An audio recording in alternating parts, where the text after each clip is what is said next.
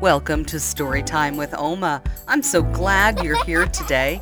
We're going to continue our journey through the Old Testament. Remember what I told you about on our last story? Well, Jacob tricked his father. That was not good. So Jacob had to leave home because his brother Esau was so angry at him. So today we're going to hear what happened to Jacob on his trip. So get out your thinking cap and put on your listening ears. Because here comes our story.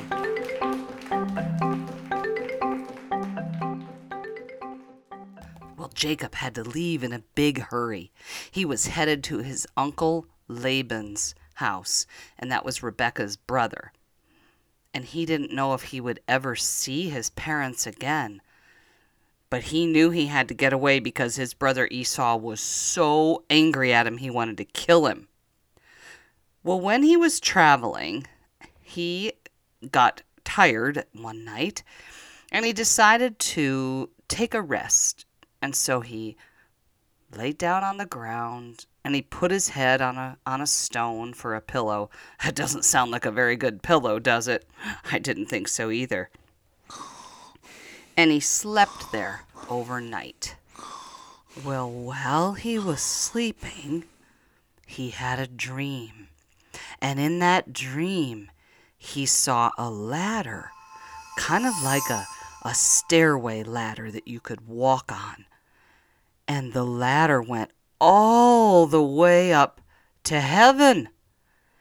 And the angels of God were going up and down on the ladder and when he looked at the very top, he saw God.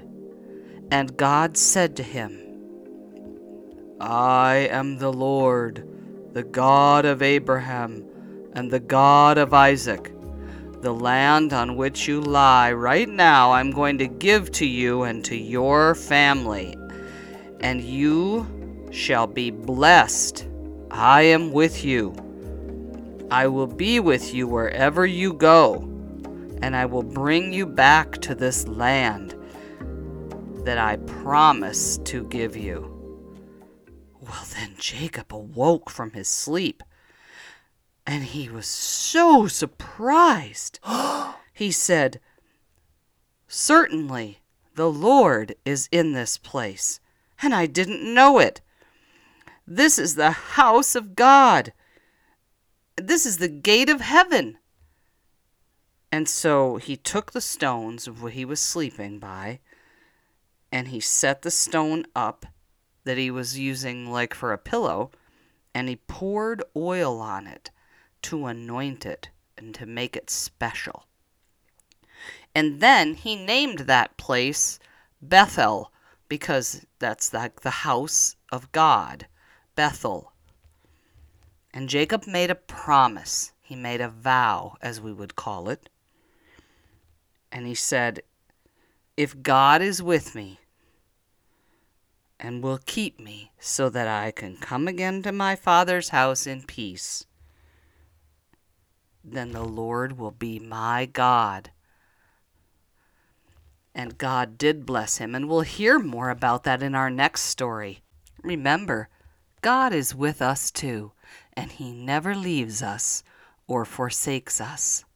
And He takes care of us because He loves us so much. Well, thank you for joining me today on Storytime with Oma.